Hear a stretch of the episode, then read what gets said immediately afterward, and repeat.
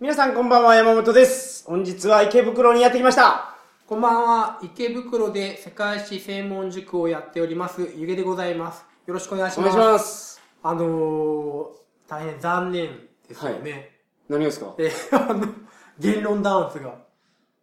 結局、はい。あのー、撮った放送聞けなくなったじゃないですかあ、一つね。はいはいはいはいあのはい。はいはいはい。あの、すごい過激な放送ー、が過激。ですかねううーーん。んあそっかもう再生自体がっていうかなくなっちゃったんですね消してます。ええー、あじゃあえ番号はどうなってるんですか406えぼん番号もなえなくなって飛ばされたってことですかいや、違いますよ。番号がついてますよ。番号はついてて、はい。データはもう聞けないですよね今聞けないですね。おー残念ですよ ねあこれだ第463回天皇陛下、天皇陛下のお気持ち表明に対する共和主義 Y 先生のご意見これ僕自分聞き直したんですけど、はい。自分で読むのなんですけど、これすごい面白かったと思うんですよね。ああ、まあまあ人によってそうやけど、うんやっぱりなんか不快な気持ちになる人が結構いたんで、いいんですかそんなんで鳥かごは。いい です。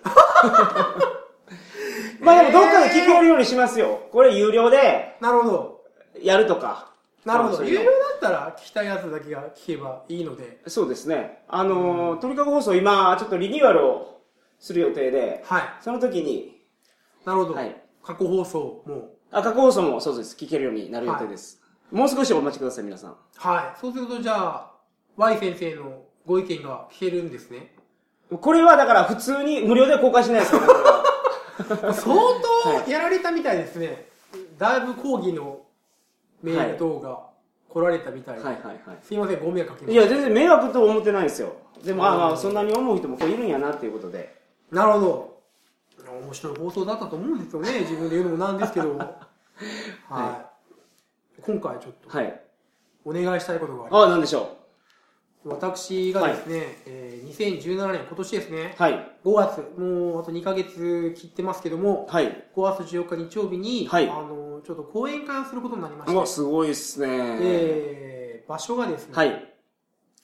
茨城県筑西市、ちょっとだいぶ遠いですね。はい。筑西市の地区はこれ、あのー筑紫鉄道の地区がこれですか。そうですね、あのー筑後の地区ってこれでそうです。す筑豊丹での地区ですね。はいはいははいの西と書いて、筑西市、ヘイっていうちょっと住所、住はいは所いはいなはいんですけども、い。茨城のどの辺なんですか茨城のどこら辺でしょうなうん内陸の方かな 内陸ああ、って言まあ、ってちょっとも都内あかれら行くですと、けど結構遠いところですはあね。はあはあそこでちょっとあのー勉強会を。勉強会、まはあ、い世界史の講演会を、はいはい。タイトルが、世界はどう変わる歴史で紐解く USA、知ったあなたはどう変わるという、まおーなるほど。あ、アメリカ史を簡単に話してくれとはいはいはいは言われまして、い。なるほど。はい、これ筑西市の公園も市公認でございます。はいえーあの、ここで話したような、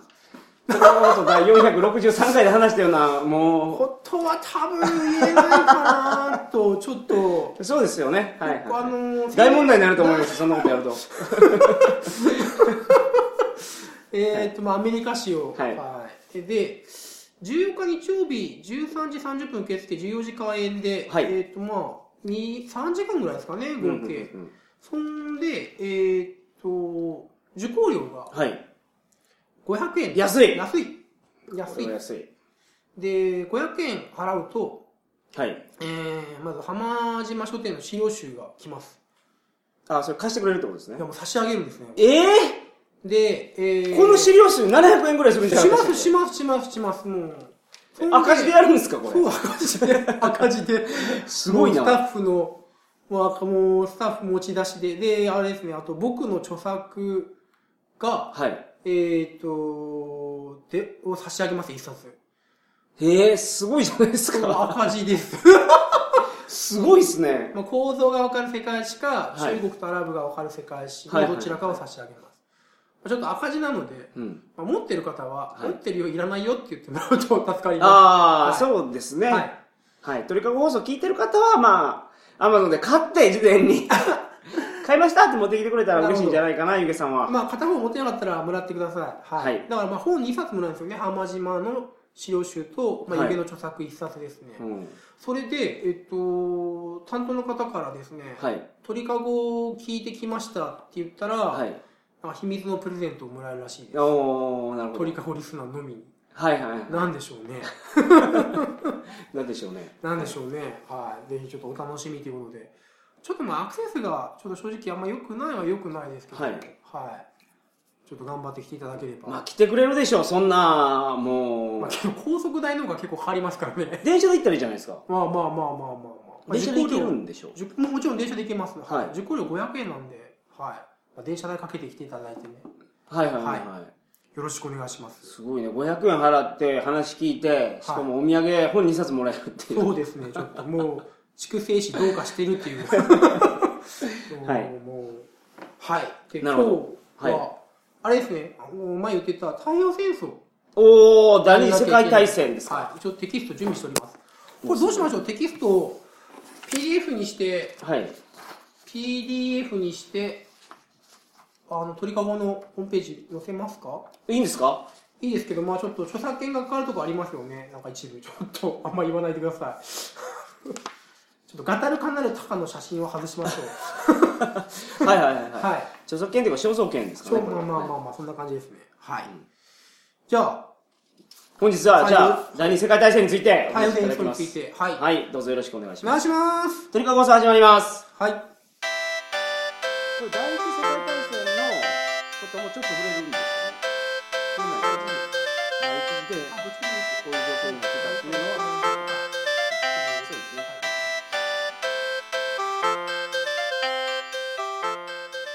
改めましてこんばんは鳥かご放送第470回をお送りします番組に関するお問い合わせは info.tkago.net info.tkago あれ tkago.net までよろしくお願いしまい。すよろしくお願いします。はい第二次世界大戦、そういえばなんかで、はい前この話しましょうってまあ、前言ったん回、ですよそうですね、二次大戦やりましょうか、みたいな話をしたんですが、じゃあまず第二次世界大戦の話のその状況状況開戦の時っていうのは、まあ、第一次世界大戦っていうのがあったわけじゃないですかまあ第一次世界大戦が先にありましたね、当然。はい。で、これの尾を引いて、あれ、あー第二次世界大戦が始まってるわけですよね。そうですね、はい。その辺をまず軽く説明していただくとこおろーかじゃあ第一次世界大戦から説明すると、ら。はい。えそのどうしせ世界大戦を話した方がいいですかそれとも日本の周りだけが話し日本の中心に話した方がいいですか面白いところをかいつまんでお願面いします白いところを変えたん でうーん頑張りますけどどんなに面白いこと話したとしても、はい言論弾圧でダメになっちゃうんでしょ いやいやいやいや。もう鳥かごはもうなんか事の流れちょっと大きくなりすぎなんじゃないですかあ昔みたいにこう山本さんの眼光の鋭さもなくなってきてーそんなことないでしょ。鋭いって言われますよ、僕。えーっとですね、 また太平洋戦争の、すいませんちょっと私ちょっと風邪を若干ひいておりま全して然問題ないです。えーっと、太平洋戦争のはい。前段階の話をすると、はい。収集が257ページマップロックで太平洋戦争ありますね。はい。で、そこに、マリアナ諸島ってあるじゃないですか。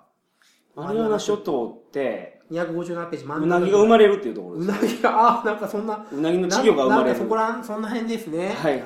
まあ、東京から随分南行ったとこに、グアムのあたり。そうですね、サイパン島陥落ってありますよね。はい。サイパン島ってはい。第二次世界大戦が始まる前は、太平洋戦争前は、はい。どこ領だったか分かりますかどこが持ってたか、えーサイパン島と、なんかけど、アジアのイメージがありますよね。あそうですか、はいどこ領でしょアメリカ。う日本領ですあ、サイパンって日本のものなんですか、その第一次世界大戦ではい日本が取ったんですよ、うんえその前はどこのものだったんですそかの前ドイツですねあ、ドイツ。はいうんドイツ。が収支241ページも開けてもらって、はい今浜島書店の、えー、241ページ開けてもらってマップ8にドイツの失った海外領土っていうのありますよね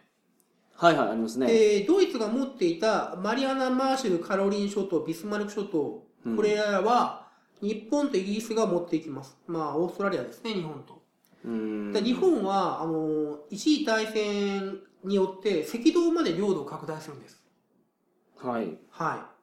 い。ちなあれ、みにそこの、の第一次世界大戦って、ドイツが敗れて終わるんですよね。そうですね、日本はまあ、勝手ざっに、くり言うと、はいドイツがいろんなところに喧嘩を打っそうですそうですてそうです、そうです負けて、はでみんなで領地を取り合ったってそこうとですそうですそうですだから一位対戦っていうのはドイツ VS 全世界ですうーんなるほどでドイツが負けてドイツのマリアナ・マーシャル・カロリン諸島を日本が持っていきうまんす、うんうん日本は赤道まで領土を持ちましたはいであるからしてこのマリアナ諸島の中のサイパン島も日本領になりますはいで、えーなんで今この話をしたかというとはい、第一次世界大戦で日本は大幅に勢力を拡大しうて、ん、アメリカとぶつかってしまうわけですそれはいはいはがい二次大戦ですねはいはい。一次大戦と二次大戦の関係は、まあ、日本中心だったらこんな感じですね。うーんなるほどなるほどはい。その日露戦争とかははこれには関係ないんですか第一次世界大戦にはなー日露戦争は、はいまあ、関係するとするならば、はい日本がロシアの南下を止めますよね。その極東において、中国、あー満州の方において、ロシアが南下しようとしたら、止めましたと。はい1904年、5年に止めましたと。はい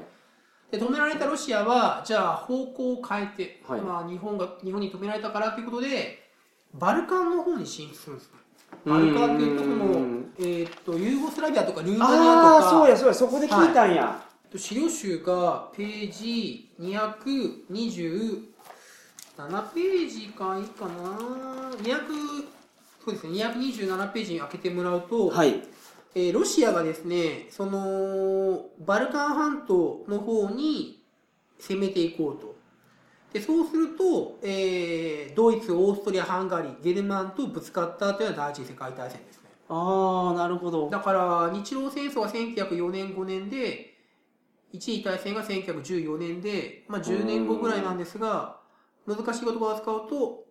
日露戦争は第一次世界大戦の戦略的配置を決定した。うーんこれどういう意味かというと、今の話の一部だと、えーロシアがバルカンの方に向かうことによって、ドイツ、オーストリア、ゲルマンとぶつかるようになった。うーんまあ、そういった関係性は日露戦争でありますね。えじゃあドイツから喧嘩を打ったわけじゃなくてロシアに仕掛けられてドイツがその勢いで世界中的に回して戦ったんですかまあ、えっと、ドイツがガンガン、えっと、バルカンの方に南下してるんですけども、はい、ロシアはそこまでこう、日露戦争前まではバルカンにうんそこまで興味がなかった。はい、その満州とかの方に興味があったわけですね、はいはいはいでそれが止められた結果矛先が変わってよりぶつかるようになったってうーことんでなるすほどねでここで、はいなんかつばぜり合いが起こってただけじゃなくて、はい大きい戦争になるんですねドイツがそうです世界世界中をこれはあ敵に回してのなんで世界大戦になったかというとその安全保障を各国が同盟関係でやってたんですよちょっと難しいですが、資料集が235ページのうん左し235ページの左下にはい二大陣営の対立っていうのがあってうんフランスとロシアは、その、お互いにロフト同盟結んで、はいイギリスとロシアは英ロ教書を結んで、イギリスとフランスは英仏教書を結んでっていう、その、戦争があった際に、うん互いに助け合おうという条約を結んでたんですね。ロシアとフランスフランスとイギリスイギリスとロシアあそうですね。あなるほどその、ちょっと抽象的な話になりますけども、はい例えば、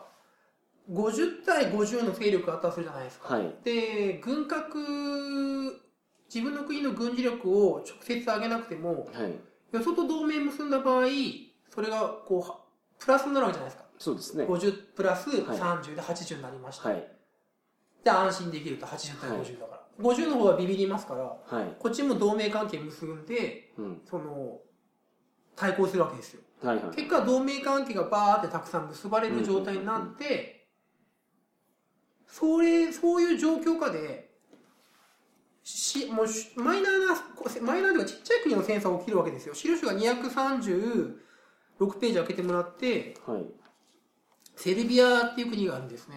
まあ現在もありますが、はいセルビアとオーストリアが戦争を始めたら、その同盟関係が同化戦になって世界大戦になってしまうんです。セルビアとオーストリアは、オーストリアですね。セルビアとオーストリアが戦争になってしまうんですよ。はいはいはいはいで、セルビアとオーストリアの戦争が、えー、同盟関係を通じて世界大戦になってしまいまえす。ーセルビアとロシアが同盟関係で、はいロシアとフランスが同盟関係で、はいで、イギリスとフランスが同盟、あまあ、同盟に近い関係で、はいオーストリアとドイツが同盟関係で、うんだからその、自分の国を守ろうと思って、同盟を結んでいたのに関わらず、はい。戦争に引き込まれてしまうんですね。セルビアとオーストリアだけの戦争に、世界中が。うーん、ああ、そういうことか。は同盟結んでるから、はい。行かざるを得ないと。そうです。今日本が、 なんかすごく議論になってる話ですそうそうだねか。らアメリカと同盟関係結んでるから、アメリカの戦争に巻き込まれるじゃんっていうことですね。なるほど。で、戦地はここのセルビアとかががあるところがバルカン地で域です戦よ地ね。は、えーもうヨーロッパ全域ですね、あードイツとロシアの国境とか、はい。ドイツとフランスの国境とかで戦争がう行われまんこのセルビアってユーゴスラビアってなってす。、そうです、そうです。なんかいろんな地域を取り込みましたセルビよアそうなんですね。よ、だから第一次世界大戦っていうのは、もともとセルビアとオーストリアの戦争で、うんセルビアが勝利した結果、オーストリアから領土を奪って作った国がユーゴスラビアです。おお、そセういルうことビでアすがか。中心となって戦勝国なセルビアが中心となって作った国がはいユーゴスラビアですね。ああ、なるほど。はい、だから僕がた高校の時とか、はい、はユーゴスラビアやったいしそ、うですね。なんかその後セルビア、モンテネグロになりましたそようね。ですそうです。ユーゴスラビア解体してバラバラになって、はいセルビアモンテネグロでそうそうクロアチアアとかが出たんですそようね。です。ク確かロアチアとはいかはいスロベニア出てって最終的にはセルビアですね。で、モンテネグロも独立して、そうですね。ボスニアヘルツェゴビアなんかも、はいはいああれですよね。イバナさんがイバナさんがいたのがここです ね。懐かしいな。そうですね。イバナさんいましたね。なるほど。まあ、そういう状況が第一次世界大戦でありましたと。そうですね、だから同盟関係を各国が自分の安全保障を考えて、うん同盟関係を結んだ結果、世界大戦が起きちゃったから、うん。やっぱり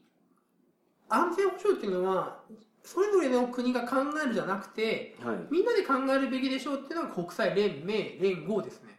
うんだか。ら一次大戦の反省から、こういった同盟関係が同化性の機能をしてしまったという関係から、国際連盟ができてますね。国際連合は今でも活動してるじゃないですか。そうですはいはい国連って言われるやつですね。はい国際連盟は今は細々とやってるんですか国際連盟はもう、あのーなくなりました。だ第一次世界大戦後できたんですけども、はい国際連合になろうということで、まあ、国際連合にバージョンアップしたと考えてもらっていいですあそういうことなんですか連合にはでも、参加してる国は違うわけでしょい。えー、まあ、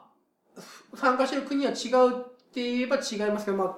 連。国際連合って第二次世界大戦の戦勝国はいはい、そうでおっしゃる通り5でカす。国はいが中心常となって任理事国っていうやつで、はいごっつなんか権限あるじゃないですか、はいはいは日本はなんかすごくそこに入りたいなとか言っい。てるそうけです、どそうです、そうです。まあ無理でしょょうけどね構造が明るい世界史第一で書いてますから、読んでください、皆さん。はい。国際連盟の時に入ってた国とは違うじゃないですか、お そらく違います。だから性質は違うっちゃ違いますね、確かに。そこもなんか細々とやってたら、はああ、いや、連盟が、連盟はもう、機能不全に陥ってしまうんですよ。日本も抜けるし、ドイツも抜けるし、い、はいはいソビエト連邦も除名されるし。うんうんで、だから新しく作り直しましょうねが連合ですね。あ連盟が持っていた株機関、その、例えば国際労働機関 ILO とーか、はいまあ、あの国際司法裁判所っていうのは現在国際連合が継承してますね。あーそれ全部そういうのは引き受けたんですね、引き受けてますね。あーだからなる連ほど盟はないですね、現在。残念残念。はい。ななるんほかどご質問ないですかまあこういう形で第一次世界大戦が終わって、はい。そこから平和な時代がどれくらい続くんですかえー、短いですよ。1918年の11月11日に一次大戦終わります。1並びですね。 18日18年1918年の11月11日、ポッキーの日です。おおなるほどプリッツの日プでリもあーるツとプリーツの日です。 に、まあ、11月、1918年の11月10日に、はいもう戦争やめたいと言って、ドイツって革命が起きます。 1918年なんやは。行く行くベルサイユはい翌年ですね。ベルサイユ講和条約はじゃあその翌年に結ばれたと、翌年ですねとりあえず戦争停止が18年で、はいじゃあ仲直りっていうか、はいその賠償金払えとか、い軍備制限しろっていうのは翌19年のイクイクベルサイユ、はいはい、ですでそこから20年しか経ってないんですね第二次世界大う戦、ん39年なので20年は結構平和やったんですかうー世ん界中は20年のうちの最初の10年ぐらいですねああそういなんやですかこれはなんでかというと、はい戦争もう一次大戦でみんな本当戦争は嫌だったんですよ戦争は嫌になって、もう二度と戦争を起こしたくないなっていう気持ちを利用したのがヒトラーだったんですねはいだから戦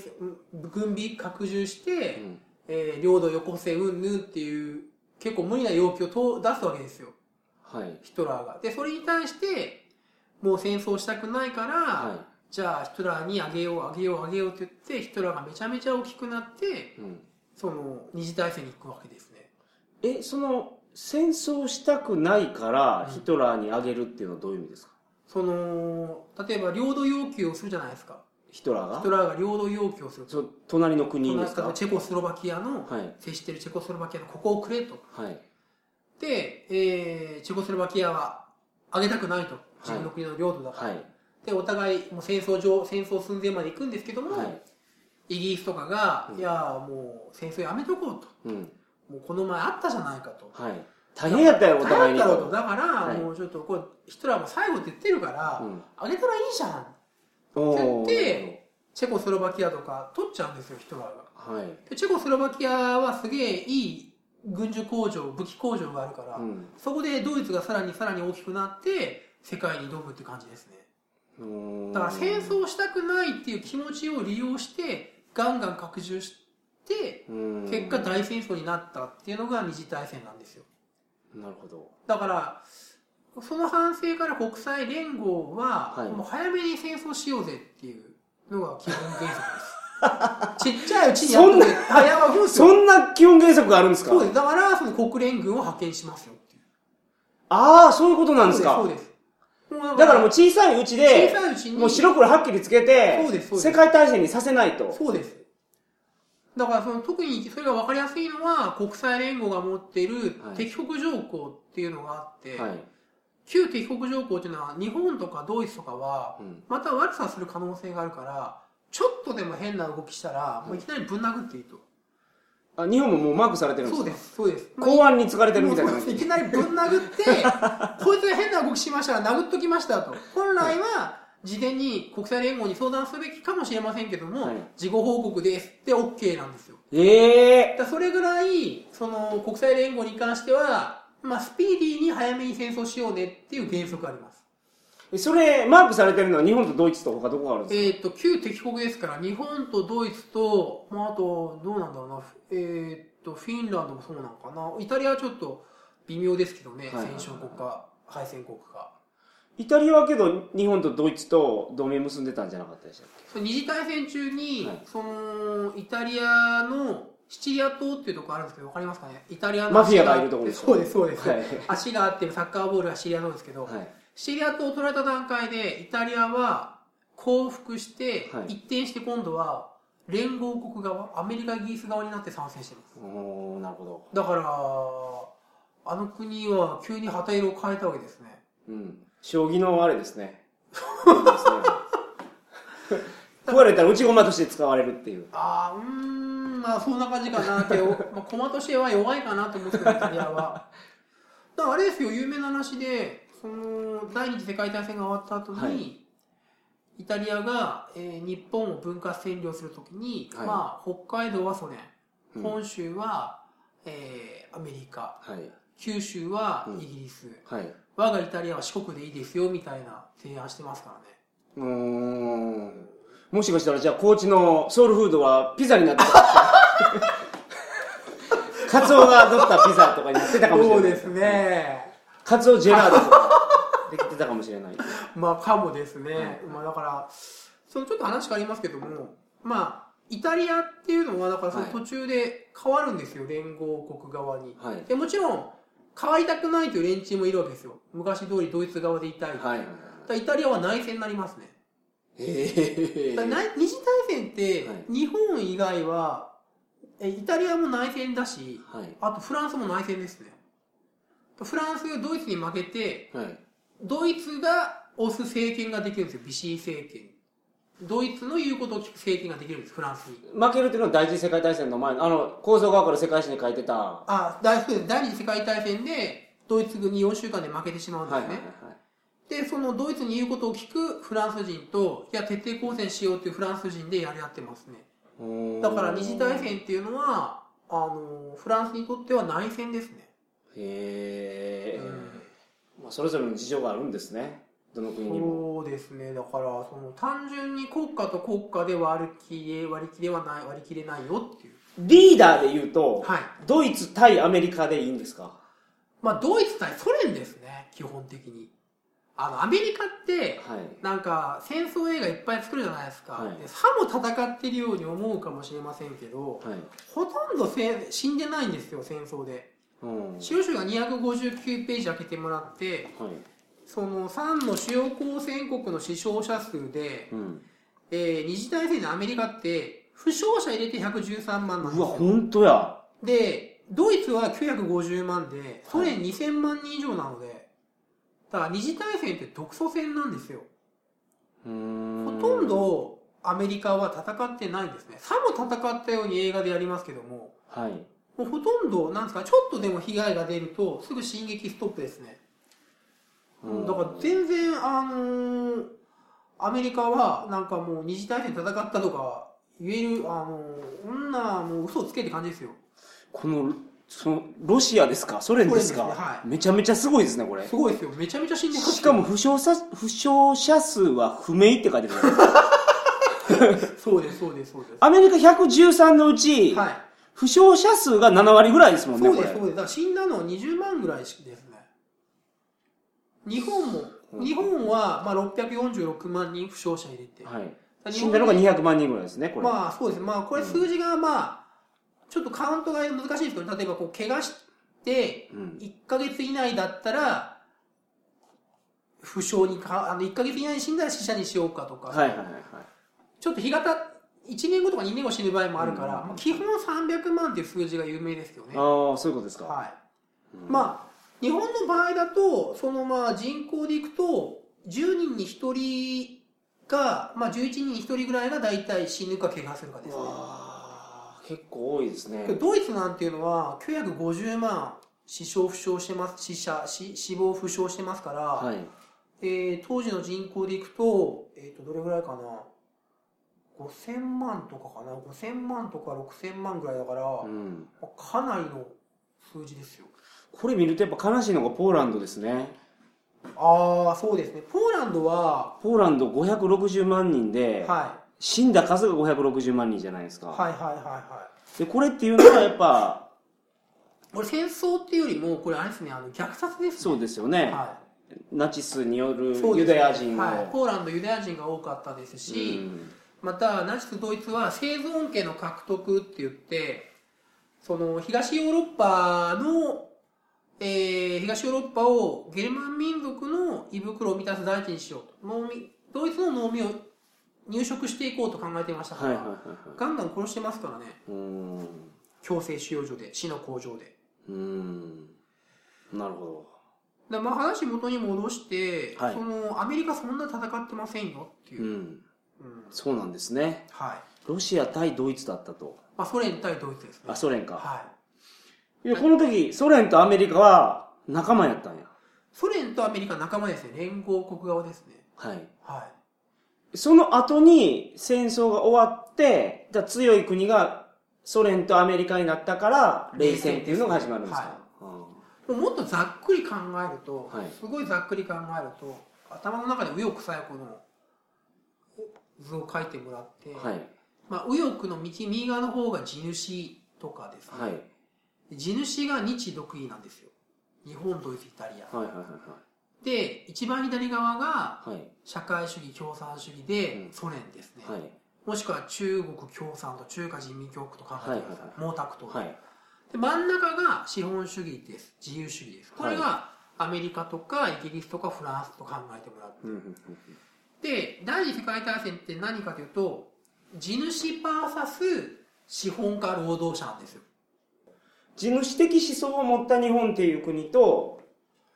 その共産的思想を持ったロシアっていう国が戦ったってことですか、そうですねはまあ 日本の場合だとい。はい。日本とソ連が直接戦った時期は短くて、はい。日本の話だとあの、日露戦争の話も、ま鳥川放送でやっていただいたんですけど、はいはい、日中あの日中戦争の時に中国共産党軍と日本が戦ってますねあははあちょっと話変わりますけども、はい。日本ってアメリカと戦争したっていうイメージが強いじゃないですかはい。やっぱアメリカに原爆落とされてるから、そう思わざるを得ないですよね。なるほど。はい。けども、日本陸軍が対峙しているはい。敵っていうのは、アメリカ軍よりも中国共産党軍の方が多かったんですよ。その第二次世界大戦もですか第二次世界大戦そう日中戦争ですね。その、日中戦争っていうのはずっと続いてるわけじゃないですか。え、日中戦争ってあこで決着じゃないんですかえっと、日中戦争、なんたらかんたら高知をそ取れったは話。日露戦争ですねあ、。そうや。 あれ、日中戦争があって日露戦争でしょ、でも。えー日あ、中日清戦争か、それは。日え順番いくと、はい日清、日露、日中戦争、世界大戦ですね。あ、そうか。僕、日清戦争と日中戦争がごっちゃになってるんですね。なるほど。まあ、戦場が同じ中国なんで、はい確かに混乱するかもしれません。だ日中戦争、例えばそのちょっと具体的な話をすると、えー、日本軍、戦闘してる日本軍のはいパーセンテージでいくと、戦争が終わった段階でアメリカ軍と対峙してる部隊の多分8割以上ははい。中国共産党軍と対峙してるんですよね。うーん。その、アメリカ、そのさっき独ソ戦がメインって言ったじゃないですか。はいだから日本も中国共産党の軍隊と戦っているのが、まあ、メインの、陸戦はメインですね、そっちが。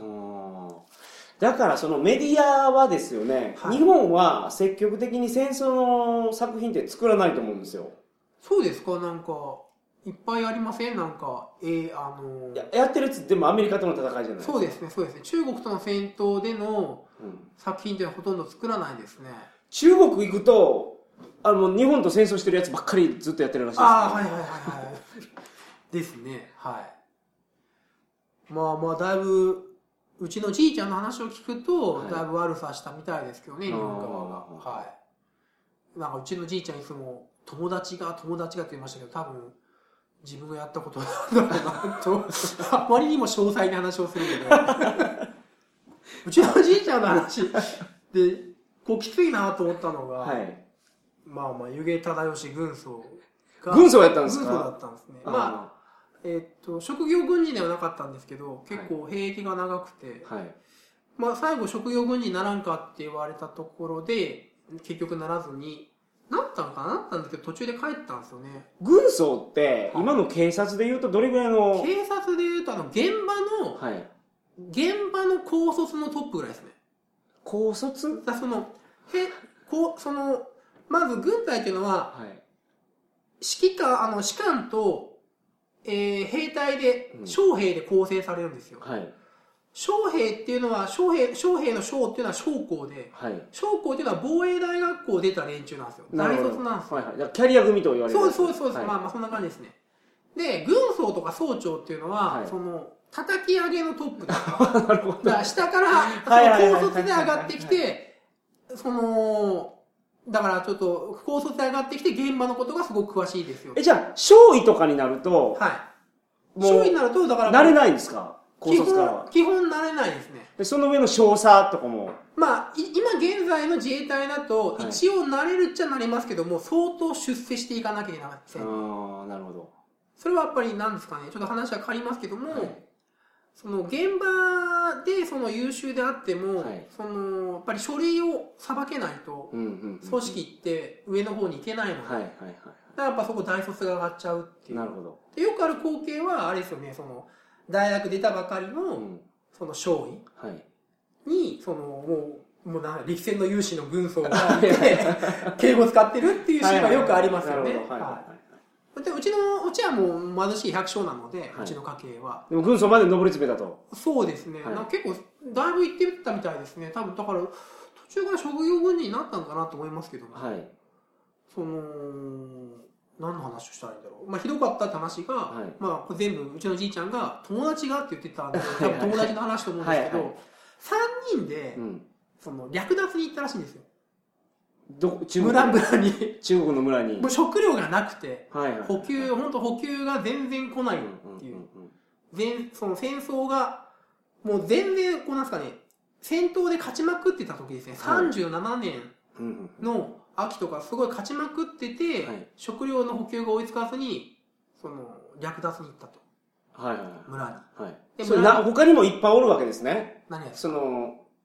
おじいちゃんの舞台にはいっぱい人がいて、そのうち3人が、 3人で、まあその、まあいたわ組けですね織的には行ってないわけですだから、その、もううちのおじいちゃんの友達の話ですよ、一応。はい、おじいちゃんの友達 でした。そうそうでした。おじいちゃんの友お達じいちゃんの友達もうすごいお腹減ったから、はもう本当はここで待機なんやけど、はいもう行ってもうたと。あ、そうこれ村あるやないかと。そうです3人で行ったとはいはいはいい。で、一人がう、んその、自動少女のタタタタっていう、こう、連発できるやつを一人持って、持ってて。もう二人が、はいあの、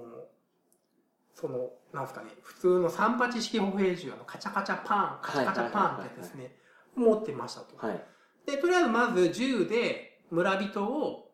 村の中央の広場に集めたらしいんですよ。はい。はい。で、食料を出せと。はい。腹減っとんねんやってことそうですねはい。で、えー、で、3人で、そういうことをやってたんですが、はい。 不意に1名が、はいあの、村人に、はいあの、何ですかね、好きあの、好き、あの、なんだろう、フォークみたいなやつあるじゃないですか、農作 業。農作業やるやつ。農作業であのはいあのバイオ、バイオハザード って、なんか村人を襲ってくるやつはでいすよねはい。好きとか食わんの好きですね。そうです、はいはいで、あれで一人、ガッと胸がやられたらしいんですよ。その胸を突かれたみたいで。胸をついたんですかそのつ一いあの人村人がついたらしいです。村人がついてきたんですか村人がついてきて、そあーの、その疲れた、もう疲れた人は、はい自動小銃を持ってたはいはいはい。人で、自動小銃がやられてしまったわけですよ。はタいタタタって。はい。そうなると残り二人はもうカチャカチャパン、カチャカチャパンしかないから、はい。村人がわーってはい。やってきたら負けちゃうわけですよ。はい。ほんで村人がわーってやってきて、うん。カチャカチャパンだと対応できずに、はい。もう一人もやられましたと。おお3人のうち2人やられてしまったわけですよ。はい。で、残り1人、うん。た多分じいちゃんなんですけども、はいはいはい。がもうす逃げ逃げまくって、はいで、建物の梁ってわかりますかねあの、昔の建物ってこう、その建物の上の方にこうでかい柱が通ってたの横に。横に貼っとってましたね。はい。針針ってそれのことですかはいはいはあの梁の上にはい逃げて、い。はい。夜になるまでうんずーっと動かさない、動かないでに隠れてて、はい。夜になってそこから逃げていったと。ほうほうほうほうすごい怖かったらしいよっていうことを言ってて。すごい話ですね、それ。はいそんなのやっぱ結構聞きましたね。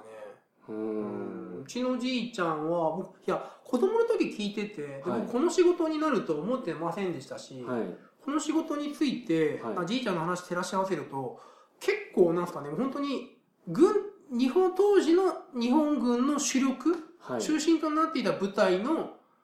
人間だったんですよね。だから、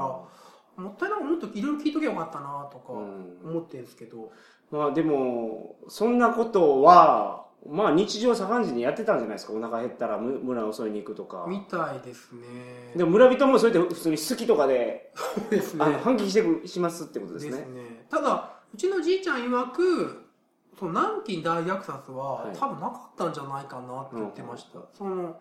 うちのじいちゃんはもろに1937年の12月のはい。南京攻略戦に参加してるんですよ。うんうんうんうん。でうちのじいちゃんはその砲兵隊大砲撃つ部隊ではいもともと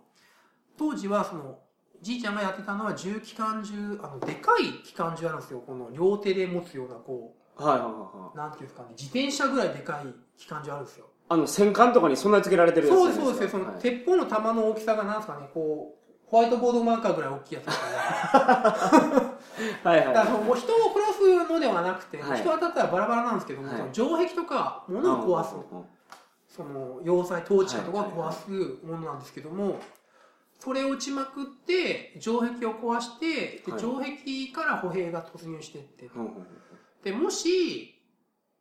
その虐殺があそうなんや。城壁壁をやっぱそうやって壊すんです壊すんでね。すねはいなんか、キングダムとか読んでたら、は城壁があったらとりあえずはしごをかけて、 いはいはいはいで、上のやつははしごを落とすと。はいはいはいはいはいまああの時代はまあ各機がその家宝あがは充実してなかったんでなるほど。今現在はねそういった大砲とか機関銃があるからはい。それで城壁をドーンと穴開けて、壊しちそゃうんですねこから歩兵が突っ込んでいくんですね。そうですね。ちょっと話余談になりますけども、はい山本さんヨーロッパにいっぱい旅したじゃないですか。はいそうすると旧市街と新市街ってあるでしょ。ありますあります。あれは旧市街っていうのは昔城壁の内側だったんですよ。あーで、な戦るほど軍事技術が発達して、はいもう城壁が意味ない話になって、城壁が取り除かれて、そこが道になってるんですね。だからヨーロッパの道って全部環状線じゃないですかはいはいはちょっと余談でしたけいど、はいはいはいなるほどいでそのうちのじいちゃんが南京城内に入ったのは、うん市内に入ったのはその歩兵が入ってから3日後おおもうすぐ入ってるんですねじ でゃすねけどじいちゃんは見てない死体とか見てないそんなにっていうああだからそのあの大量にやってるかどうかは分かんないし、まあ、やってたとしてもうちらは知らないっていうーはい感はいはじでいした、まあただそのまあ南京大虐殺はあったかないか置いといて、はいまあ、さっき言ったようにそのそこら辺でまあ略奪とかうん虐殺とかっていうのはやっぱりあったみたいですけはどあねは、ちょっともしこれうちのじいちゃんの声優が聞いてたら ぜひ連絡欲しいんですけど。あはあそうですね俺やと 俺やと湯気忠義軍曹と一緒に戦った俺やとぜひご連絡いただければはいはなんかすごく区切りがいいんではい今回はこれで終わりにして はいい全然いやけどなんか概要が分かわっかりまてしたは第一次世界大戦と第二次世界大戦の概要がざっくり分かりましたいかわかりまらした来週ははいじっくりはい掘り下げていっていただけるとはいいうことですねはいはいじゃあ皆さん来週もお楽しみにはいおやすみなさいおやすみなさいませ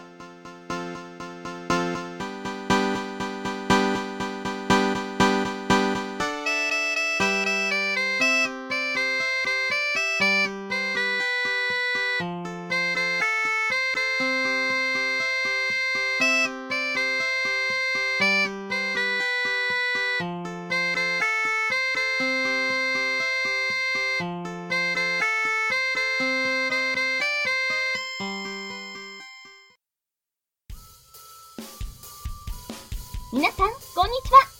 桜通信イメージガールのさくらちゃんです。この度、ネットラジオ界に全くありふれたタイプの新しい番組が登場しました。